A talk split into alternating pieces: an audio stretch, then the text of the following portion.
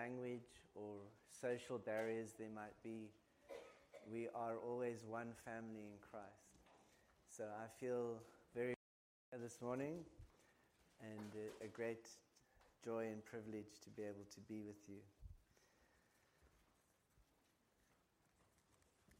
I want to share with you this morning about the promised Holy Spirit. Aware that the Holy Spirit is very much a controversial subject in the church.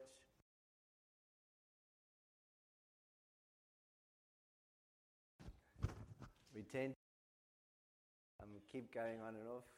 Sure if it's a problem with me or Yep. yep. Might be me. I'll just change that. Okay.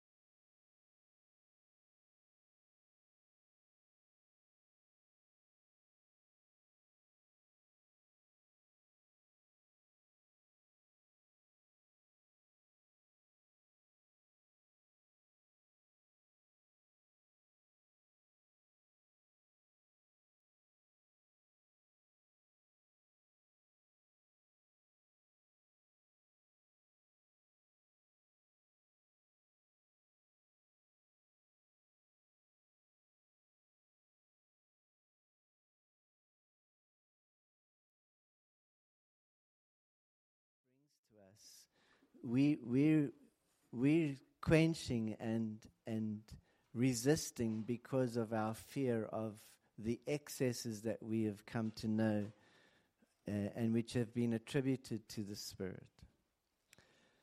We really need a wholesome relationship with the Spirit to be able to be a wholesome church. And so today I want to focus on the reality that the Holy Spirit is the Spirit of promise and what that promise entails for us as believers. Our reading was taken from John chapter 14. And in the Gospel of John, chapters 13 to 17, is really one narrative, it's one discourse. It's Jesus speaking to his disciples in the upper room. You ever wanted to know? You sit around a table and you're having discussion around uh, around dinner over dinner, and there's all sorts of different things said, different things come up in the day, and what your thoughts are, and and about Man City winning the FA Cup, and whatever.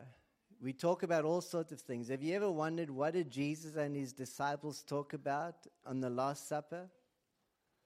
Well, John chapters 13 to 17 gives us exactly what Jesus and his disciples spoke about.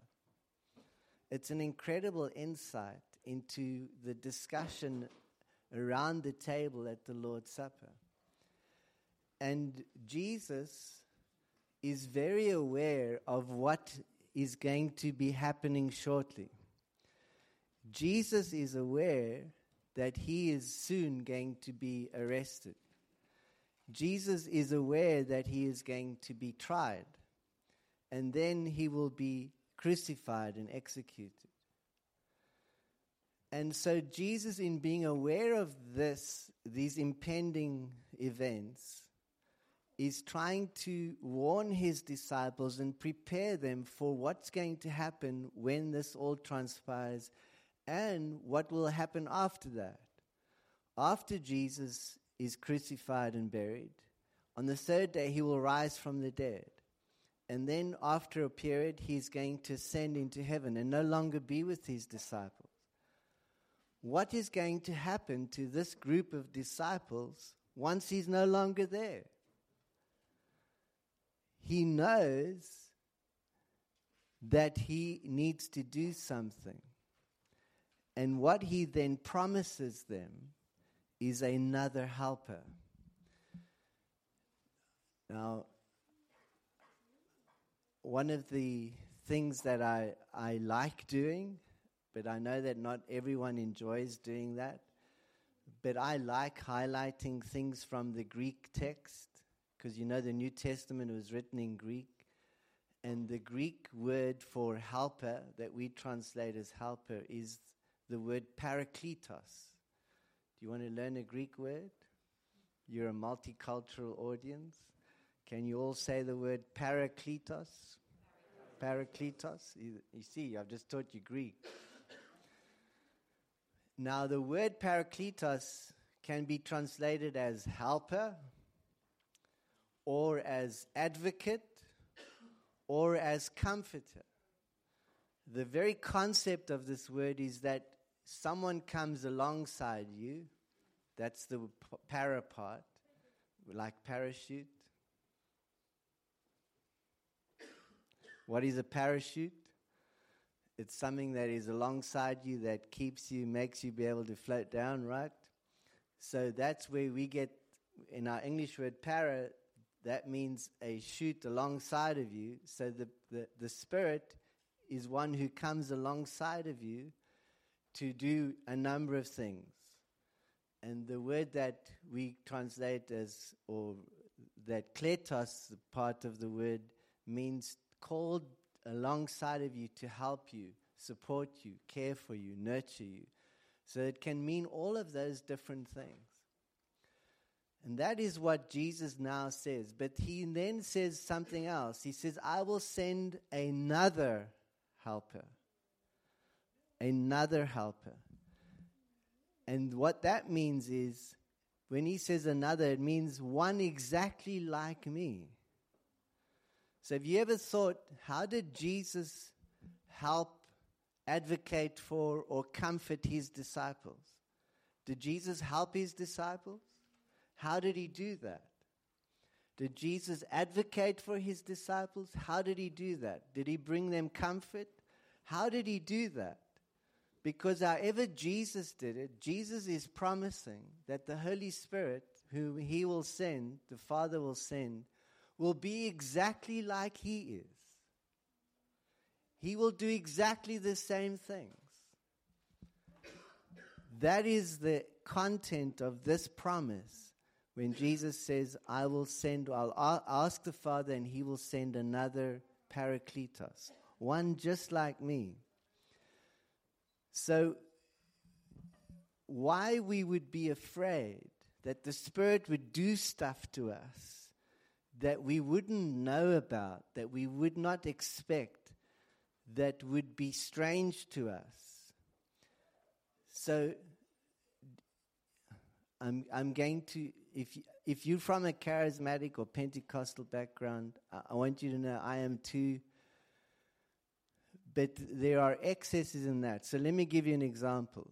There, there was a period some years ago where if you were open to the Holy Spirit, you would bark like a dog. Would Jesus get his disciples to bark like dogs to teach them something? That you, you can't imagine that, can you? So why would the Spirit do that? Yeah, you see why this is so important? Jesus promises another helper like himself. And that then sets a key understanding for us how we are to engage the Spirit. The Holy Spirit is, in fact, no different to the way we understand Jesus. How would we understand Jesus to deal with us? If we understand how G- we think Jesus would deal with us, the Holy Spirit will deal with us in exactly the same way. Now, of course, it's different. And the difference between Jesus and the Holy Spirit is that Jesus is restricted to a human body. The Spirit is not restricted to a human body.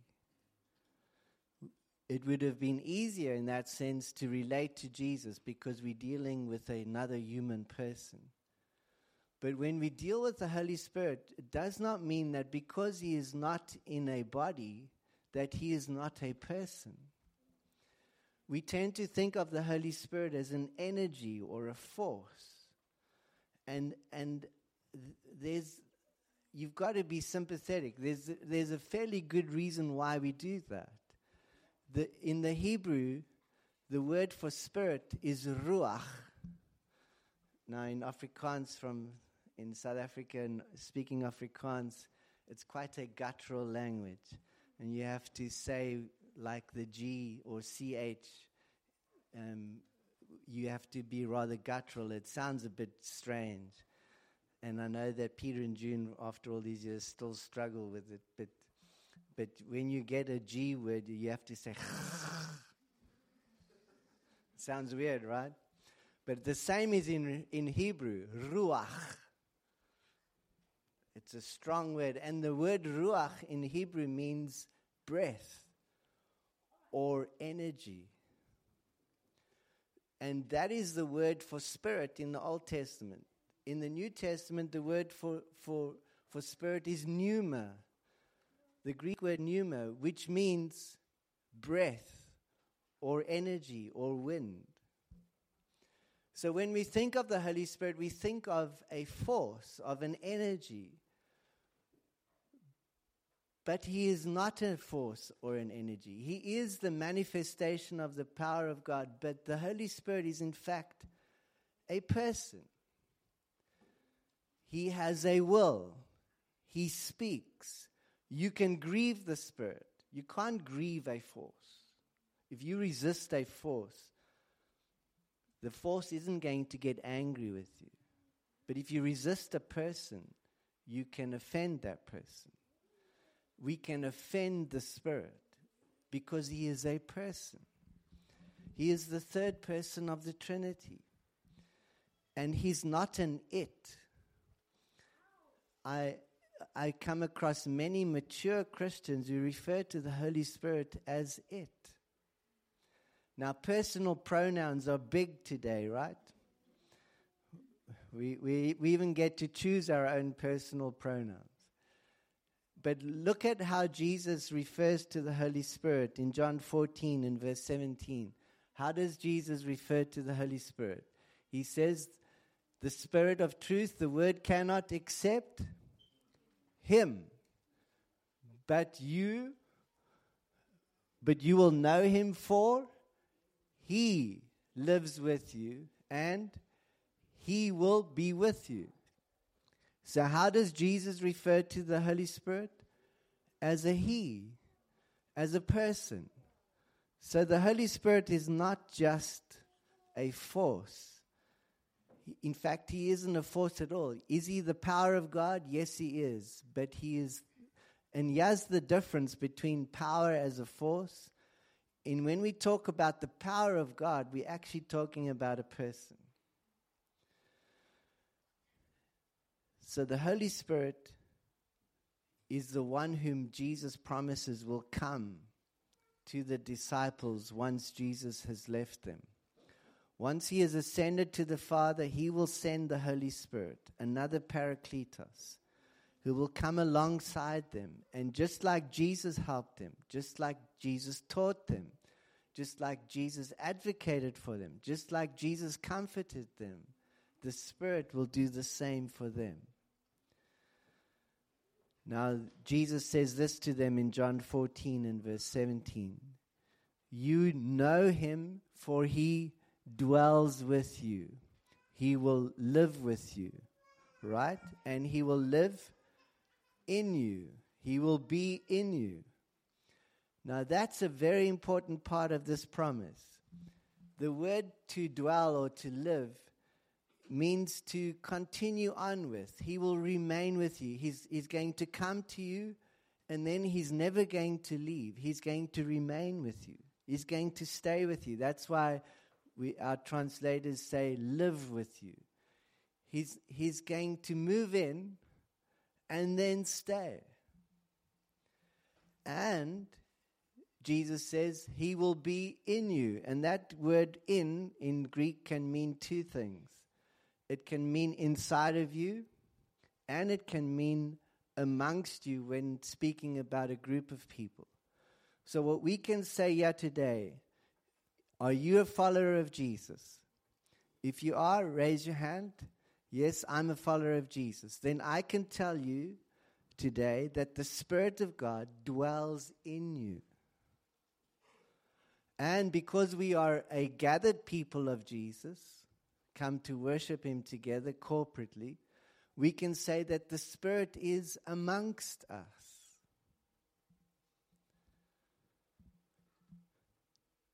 That is of extreme importance. I know that this may be very basic, and you know all this already, but we need to remind ourselves of this regularly.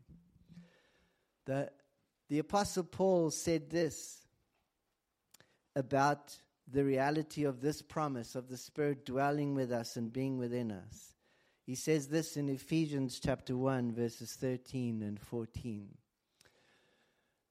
Also, you were included in Christ when you heard the word of truth, the gospel of your salvation. Having believed, you were marked in him with a seal, the promised Holy Spirit. So the Apostle Paul says that when you believe in Jesus, the Spirit of God is given to you, comes to you, and then it's like having a seal placed on you. You are marked out. You are marked out as one having the presence of the Holy Spirit. And the mark of the believer is that the Holy Spirit will abide with him, with her. Think about that. Jesus, have you ever experienced, had a moment in your Christian life where you, where you really are aware of the Lord's presence? And it's like Jesus is standing right there with you. Have you experienced something like that? Well, I can tell you, you, you we think, I really feel Jesus' presence. And we, it's right to say that. I feel Jesus is present with us. But who is the one who's actually present with us? It's the Holy Spirit who's, who's present with us. And here's, here's our problem we have moments that we are aware that the Spirit is, is with us or Jesus is with us. But what I want you to be more aware of is that the Holy Spirit is with you all the time day and night, every second, every day, every week, every month. The Holy Spirit never leaves you. He abides in you and with you and amongst us all the time. He never goes away. I've had many people say to me, Mike, I'm going through a dry patch, a dry season. It's like God is far away. My prayers bounce off the ceiling. I'm not aware of the Lord's presence. That happens. But does that mean that the Spirit has left them? No. Because what is the promise of Jesus? He will dwell with you. He will remain and continue to remain with you. And He will be in you and amongst you. That is an incredible thing. What is Jesus promising in terms of the Holy Spirit? That the Holy Spirit will abide with us and we will know His abiding presence always. How? Through the Holy Spirit. Once Jesus was crucified and he had died and was buried, and after he was raised from the dead, we know that for 40 days Jesus appeared to his disciples before ascending to heaven. And when Jesus is about to ascend into heaven, what does he say to them in Acts chapter 1, verses 4 and 5?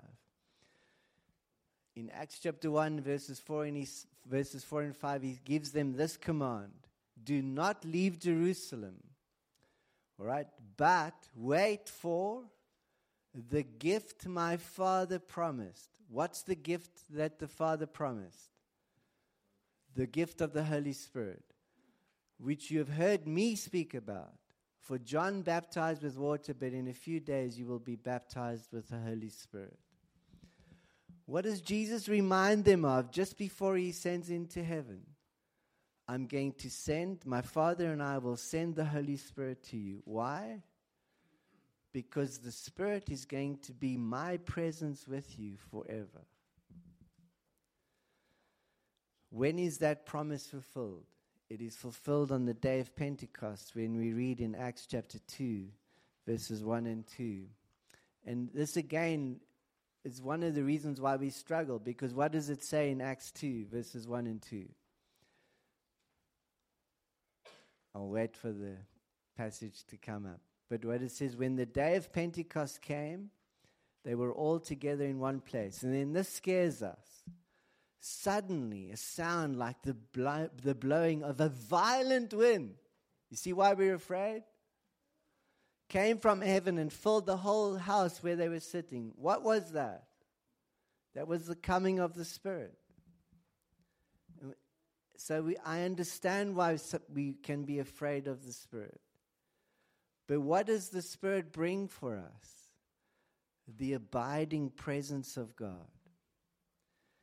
And in that moment, the promise of the Father and the promise of Jesus is fulfilled.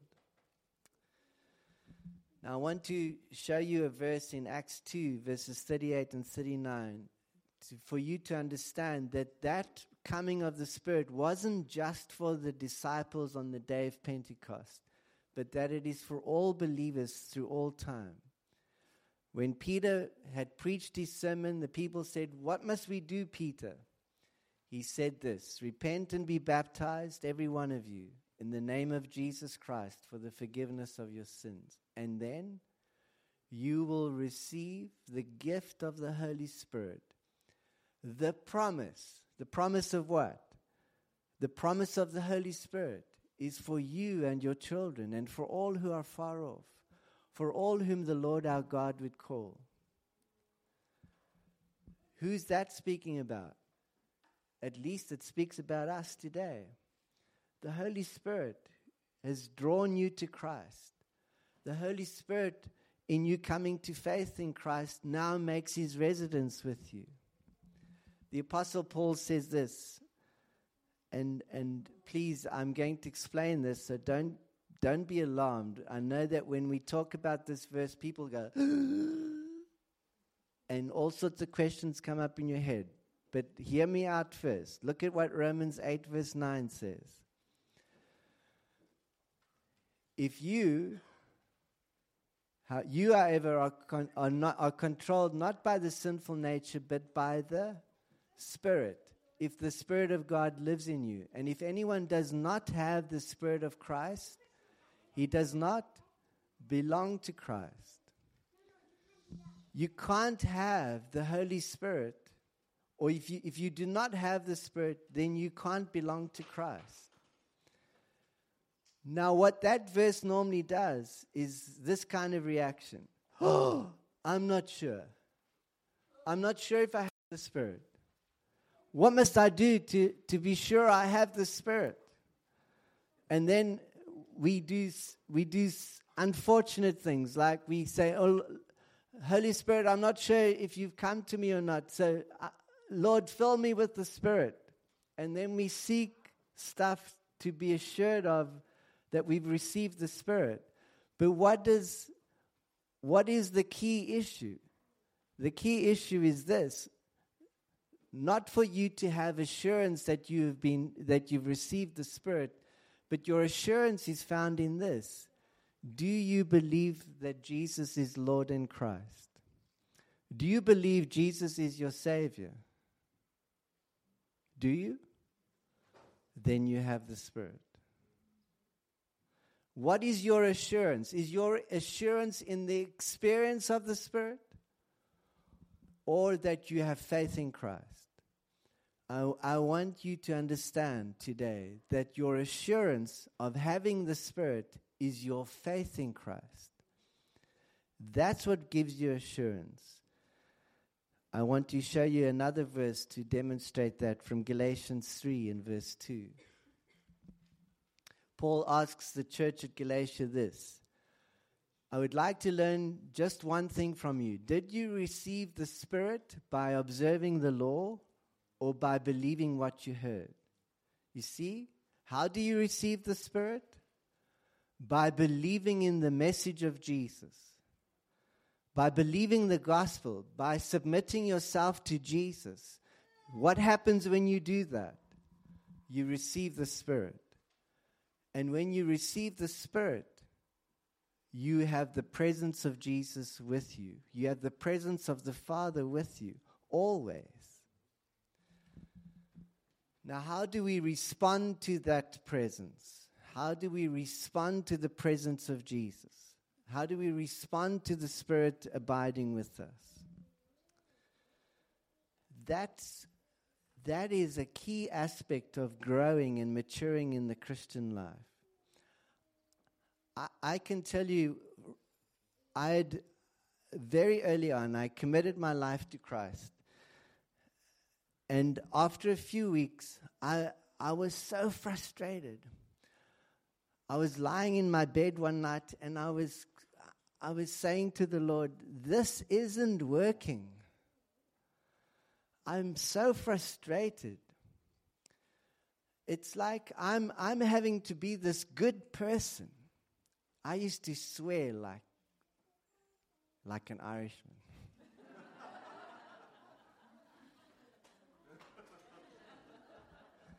Maybe worse. And I was, I was trying so hard not to swear. I was trying so hard to be this good person, to be this Christian, because now I've committed my life to Christ. I've got to be this good, righteous person. And I was so frustrated because it was draining me of all my energy and I, it wasn't working. And I said, Jesus, Lord Jesus, if this is how it works, I don't want any, I, I'm sorry. I, I can't do this. And in that moment, I remembered someone saying to me, Mike, you don't have to do this Christian life on your own, in your own strength. The Holy Spirit will enable you to live your life for Christ. And in that moment, and I know that's this is now my experience, and I'm not sharing my experience so that it can be yours, but in that moment, I felt a power come into me. I felt a strength come into me. I felt a comfort come into me. That it, it changed me. I've never been the same since that night I cried out to Jesus on my bed the next morning, when I walked to, I, I was still at school, high school, and when I, uh, we left at 6 o'clock in the morning to get our bus, because our school was an hour's drive away from where we lived. So to take a bus every morning, and, and I had a friend who I met on the street corner every day. His name was Tony. And when I walked up, I said, Morning, Tony. And Tony said, Mike, You've changed. You're different. What's happened to you? You're different. I said, ah, ah. And then I remembered what happened the night before. And I said, Tony, I've given my life to Jesus and Jesus is real for me. And how could I do that? By the Spirit. Right? And we need to be have that uh, we need to have awareness every day of the Spirit's work and presence and person. And when we do, our life for Jesus, you, you will meet people and you'll say things to them that you never knew you could say to them. Someone will ask you for counsel and you'll give them counsel and you, you, you can after think, where did that come from? You, have you, you've experienced that, right? Who, who's that? That's the Holy Spirit. The Holy Spirit is so much more than just gifts and fruit. The Holy Spirit is the essence of our life. And because the Spirit of God has been promised to us, the key of our assurance of receiving the Spirit is our response of faith to that promise and our faith in Jesus. And if we can be assured of that, I am sure that the way in which we deal with the Holy Spirit can be very different. Amen. Let us pray. Father God, we thank you that you are a God who is faithful to your promises. You always fulfill your promises, and we thank you, Father God, our Lord Jesus, that you fulfilled your promise and that you sent to us the Holy Spirit. We thank you that the Spirit is your abiding presence with us. Help us, Lord, to be open to and be aware of the presence and work of the Spirit every day. We ask in Jesus' name. Lord, we ask your blessing on this people, on your people. May they, may we together go out today with your blessing. May you protect us. May you provide for us. And Lord, may we know your peace. In Jesus' name, amen.